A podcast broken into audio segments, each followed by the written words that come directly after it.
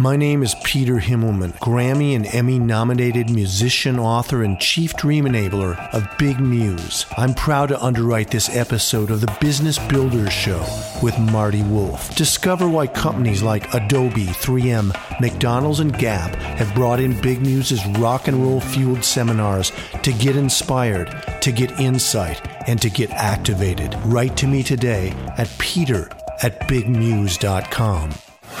Entrepreneurs, business owners, professionals who seek excellence, bringing the business classroom to you. It's the Business Builders Show. Here's Marty Wolff. We still got a long way to go. Yes, we all got a long way to go. Welcome to the Business Builders Show, the show for entrepreneurs, business owners, and business leaders. I'm Marty Wolff, your host for the Business Builders Show, and alongside of me in the studio is my executive producer, Mr. DC Taylor. Hi, DC. Hi, Marty. Thrilled to have you with me again. Yeah, good to be here and uh, and get some education. Well, not only that, but you've already gotten a compliment from our guest. I know. Wow. So it's always nice to start out that way by being complimented. I, I answered the phone and got the uh, got the the compliments on my voice. So thank you for that. But now, DC, wait a minute. No, no, we, we won't talk about that.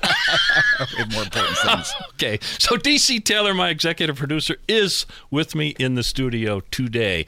The Business Builder Show is distributed by C Suite Radio, which is part of the C Suite Network, the world's most trusted network of business executives. You can learn more about us at www.csuitenetwork.com. You can listen to our Business Builder Show and a bunch of other great shows at C Suite Radio. And that is, just as it sounds, www.csuiteradio.com. My special guest with me today is Karen Tiber Leland. Hi, Karen. Hi, thanks for having me on the show. I'm thrilled you're here. You were referred to me by our mutual friend, Lolly Daskal. Yeah, she's a she's a wonderful person and a fantastic author and a great leadership coach. She certainly is. Um, so you wrote a great book. The title of the book is The Brand Mapping Strategy. And that's what we're going to talk about today. But let's uh, set it up by uh, telling folks who you are. Karen Tiber Leland is the president of the Sterling Marketing Group, a branding and marketing strategy and implementation firm.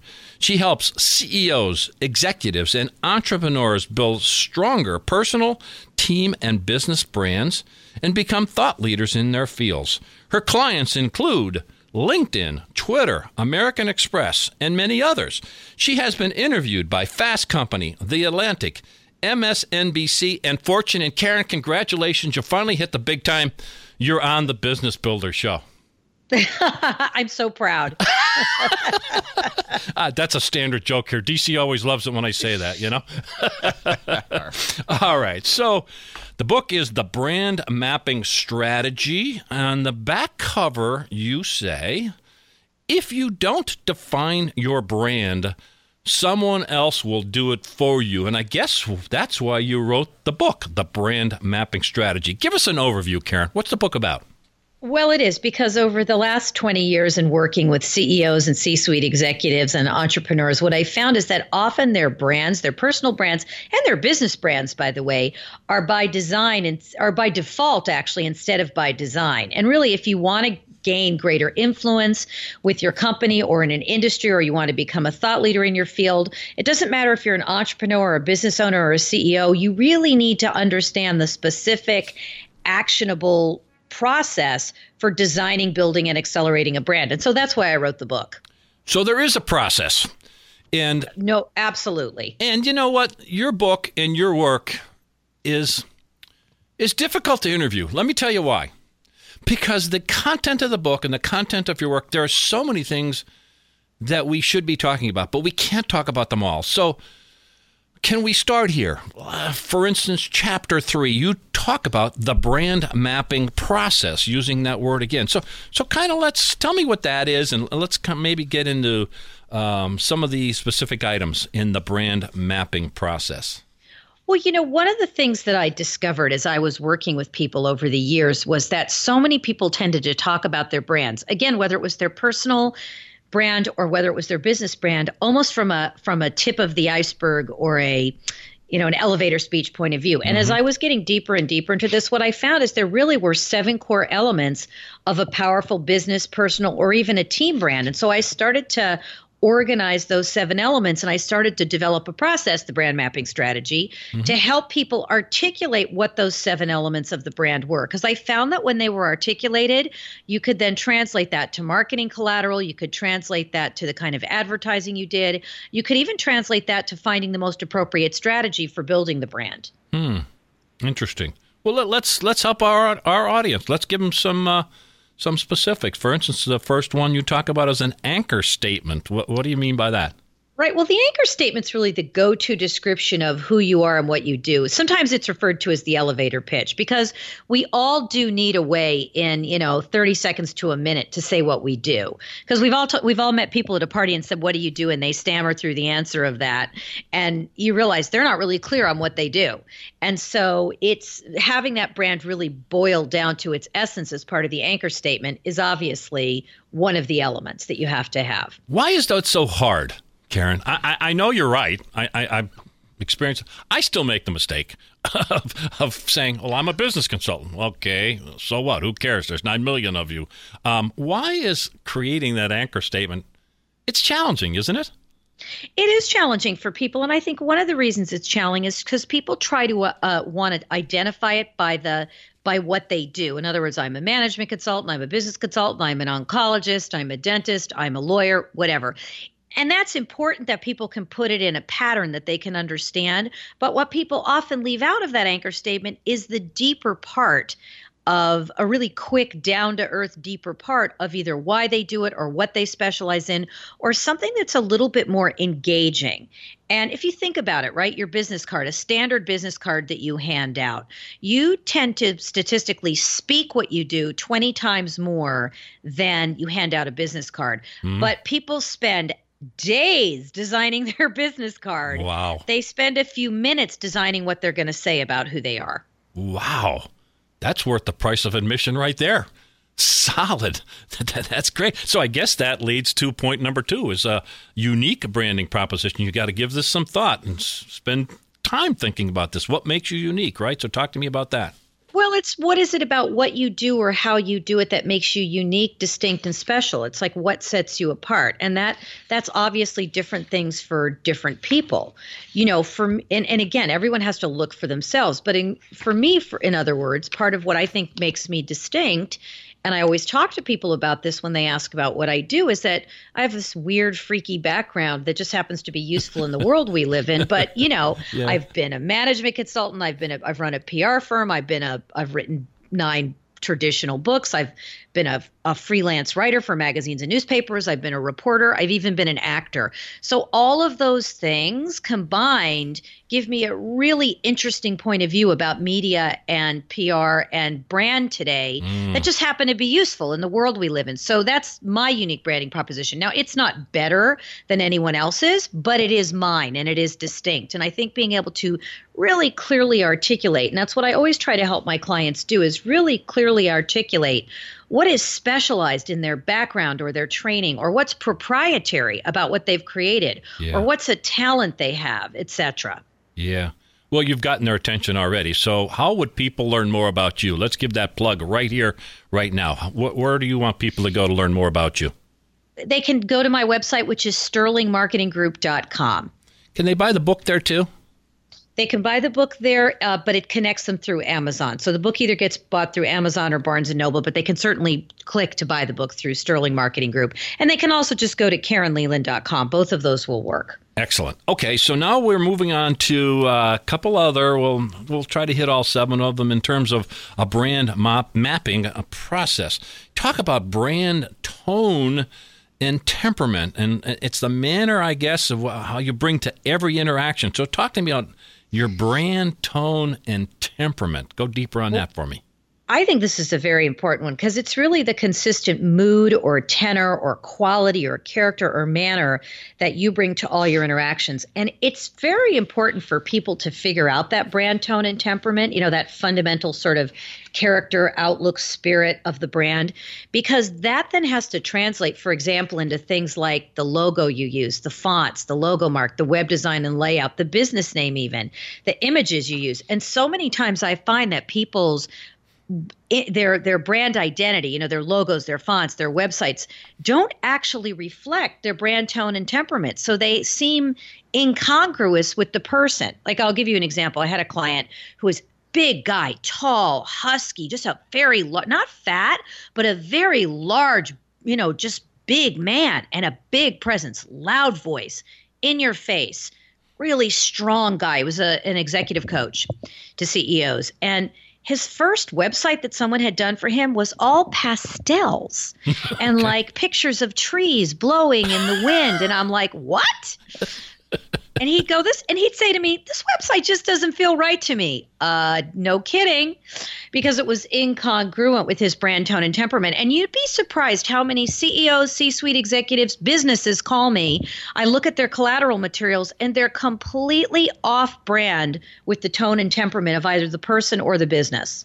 Amazing. Now let's connect that to i'm jumping ahead a little bit but i know you can address it this whole idea of brand tone and temperament let's carry that through into social media into you know if people google your name uh, is that consist should that stay consistent address that for me Absolutely. It's so important to have one consistent message between all your social media and your website. And again, if you look, so many people, it's like one message and feeling on one, one message and feeling on another, another message and feeling on a third one. And it's confusing to the public when they see it it really weakens the strength. You know it's funny because i was being i was being interviewed by a reporter the other day for from a major magazine and i just asked her you know about how she finds sources and she happened to mention to me that one of the things that happens to her is she has trouble finding really great sources not because the sources aren't good but because she'll get referred to someone she'll find out about a source she'll check them out online and she'll say their online profile either their website and or their social media are so poorly executed that she can't use them as a source because if hmm. she uses them and a reader goes to check them out it makes her look less legitimate because the person looks bad online. Isn't that fascinating? Wow. Yeah really. Isn't that in well the word consistency kind of popped into my head. I, I you know it's it's a, a, my way of saying it but again it's like I, I asked a question. They, they need a book like this, the brand mapping strategy, because people get busy in their businesses and whatever they're doing, and sometimes they need uh, reminders of, of, you know, I don't want to call it fundamentals, but in a way it is, but it is critically important. And and and so that leads me to another thought. I, I guess maybe I picked it up because I'm looking at the words brand energy. Maybe maybe I'm increasing my energy now that I saw that. But talk to me about that. Uh, uh, does that mean like you need to be counted on to contribute or to be participatory? What what do you mean by brand energy in terms of your brand mapping process? Well, that's the fourth element. The the brand energy is the fourth element that I identified in the in the brand mapping strategy. And the thing about the brand energy, it's it's what you can be counted on to contribute in all circumstances and at all times. So one of the first questions I ask every new client is what's the weather that you bring with you?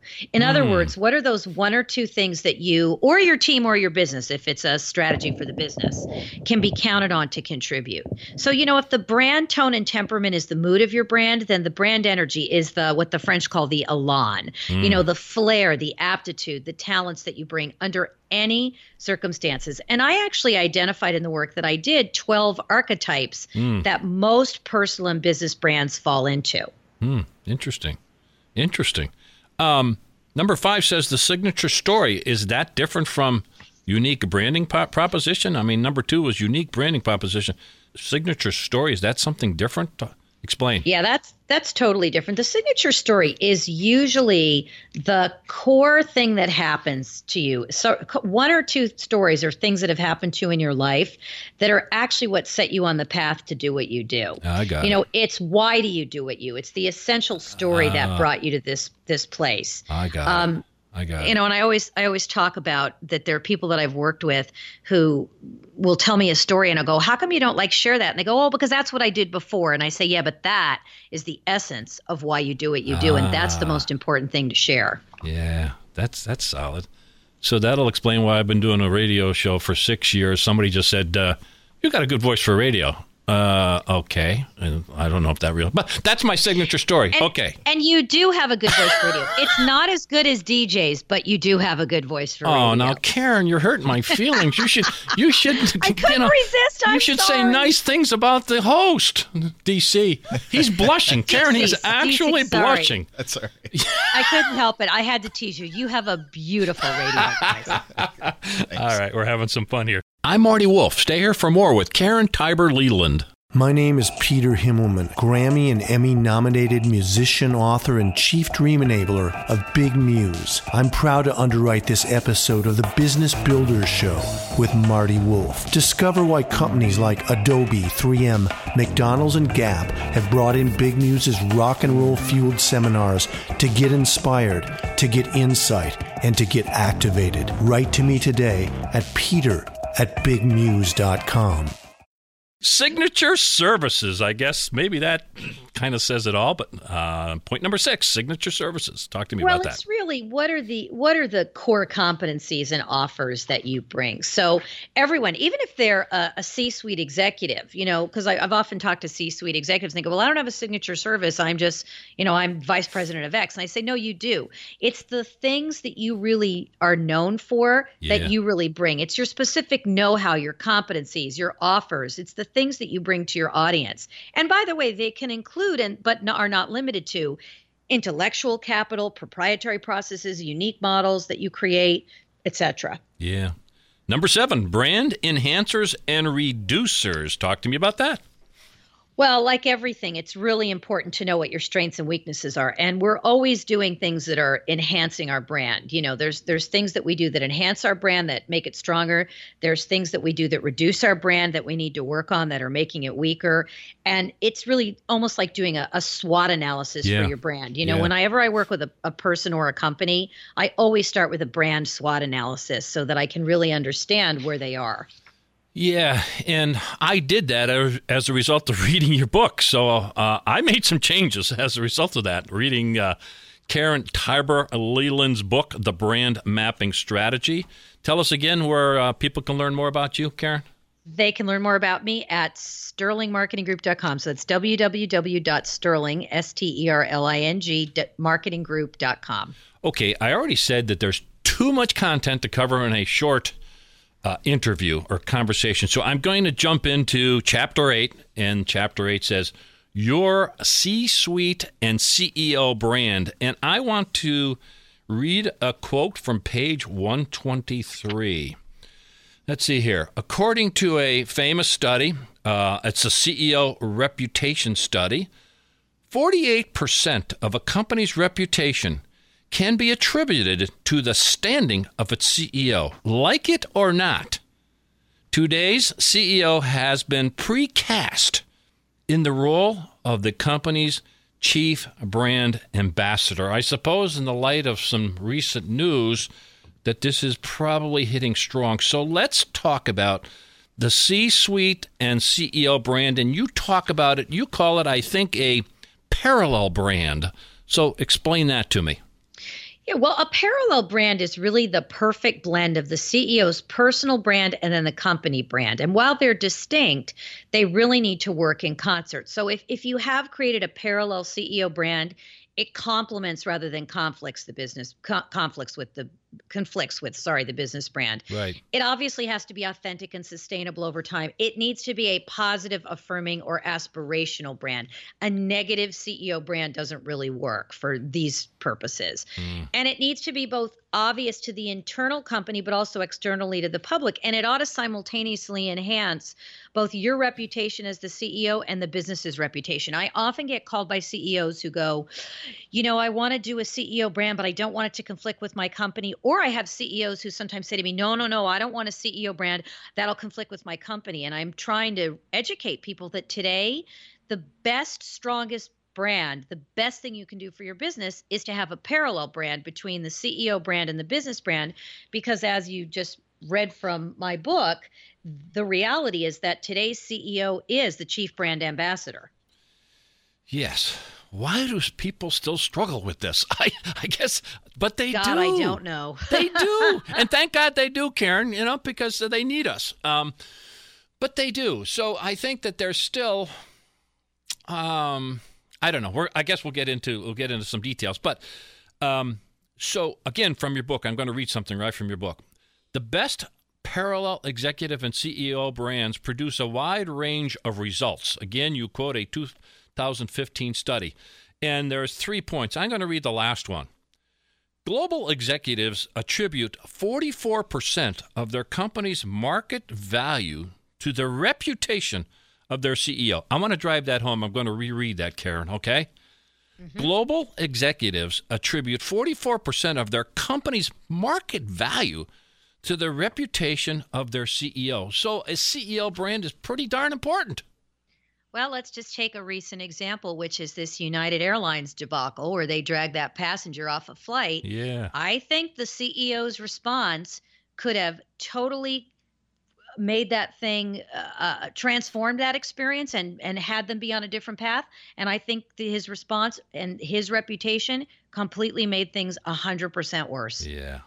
Yeah. Wow. so there's a there's a current example Let's talk. Okay, so let's pretend that didn't happen. Um, so let's just talk about, or I don't know if we can ignore that, can we?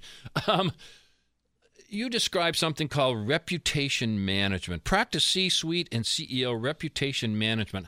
How, how do you manage something if you don't know something's going to happen? What's reputation management? Explain that to me. Well, reputation manage and and yes, you're correct that we don't know what's going to happen, but you have to start with a baseline of how you're represented online. I got it. so first of all, in terms of just let's just take the basics, a LinkedIn profile. I would say 6 out of 7 of the C-suite executives or CEOs who call me have insufficient LinkedIn profiles. They're not complete. They're not up to date. They don't represent them well. And almost something like 77% of the people who reach out to you are going to look at you on LinkedIn first. So that's just as a starting point. Most people aren't managing their reputation just based on the basics of their LinkedIn profile. That's to start. Hmm. But you know, then if you if you Google yourself, you know, you've got to see what comes up. Do you have old photos out there that you could send new photos to those people and ask them to replace? What's coming up? Do you set a Google alert on yourself so that every time you're mentioned, you get it and you can see what's being said? You know, there's little things people can do to start to create a foundation for that reputation management. Who in the organization is responsible for this? Now, if there's a CEO listening to this interview, I hope that they're, he or she is saying, wow, I've got to do a better job of this. Is this something the CEO should be leading the way? Is um, the is the PR part of the company? Is the human resource part of the company? Who should be really really leading the way on this kind of thought process?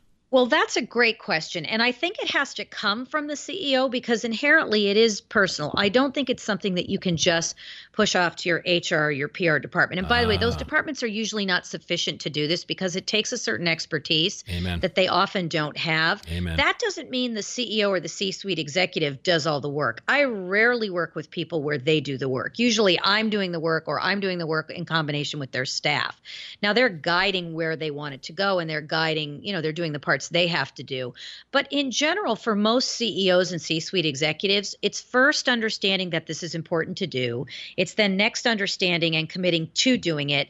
Then it's creating a strategy for doing it. And I will say this is the biggest mistake people make is they don't create an overall strategy to start. So they end up throwing time and money and resources at it hmm. and they end up wasting between 6 months and a year and between $30,000 and $300,000 doing things that don't make a difference. Wow. So it is coming up with a strategy first and then determining how that strategy will be executed and what combination of your HR, your PR, uh, someone like me who's external and a consultant, you know, someone you hire, what combination of ways will you get it implemented? And by the way, there's all different kinds of ways to implement this. There isn't just one way. As much as I wish there was only one way, which Yeah. was hiring me, that would not be accurate. No, but it's a heck of a good start. So uh, I want people to pay attention to you. Tell me your website again. It's www.sterlingmarketinggroup.com. They can also just look at Karen Leland and they'll find me. And I strongly suggest that you buy the book. It's called The Brand Mapping Strategy. Karen Tiber Leland is the author of the book. I've already said I can't possibly do this justice. I have made adjustments just by um, learning more about Karen's work, reading this book.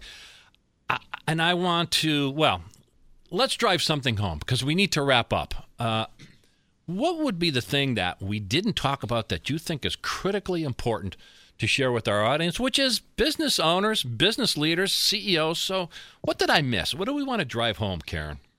I think the only thing you didn't, you were fantastic. You didn't really miss anything, and you did a great job given that we had such a short period of time. But I think the thing that's really important to understand is that building a CEO and a C suite brand really requires four things. It's your it's a it's a combination of your personal executive presence. You know, are you creating your brand by design or default, which we talked about? Mm-hmm. It's a combination of that plus reputation management. You know, how are you represented online?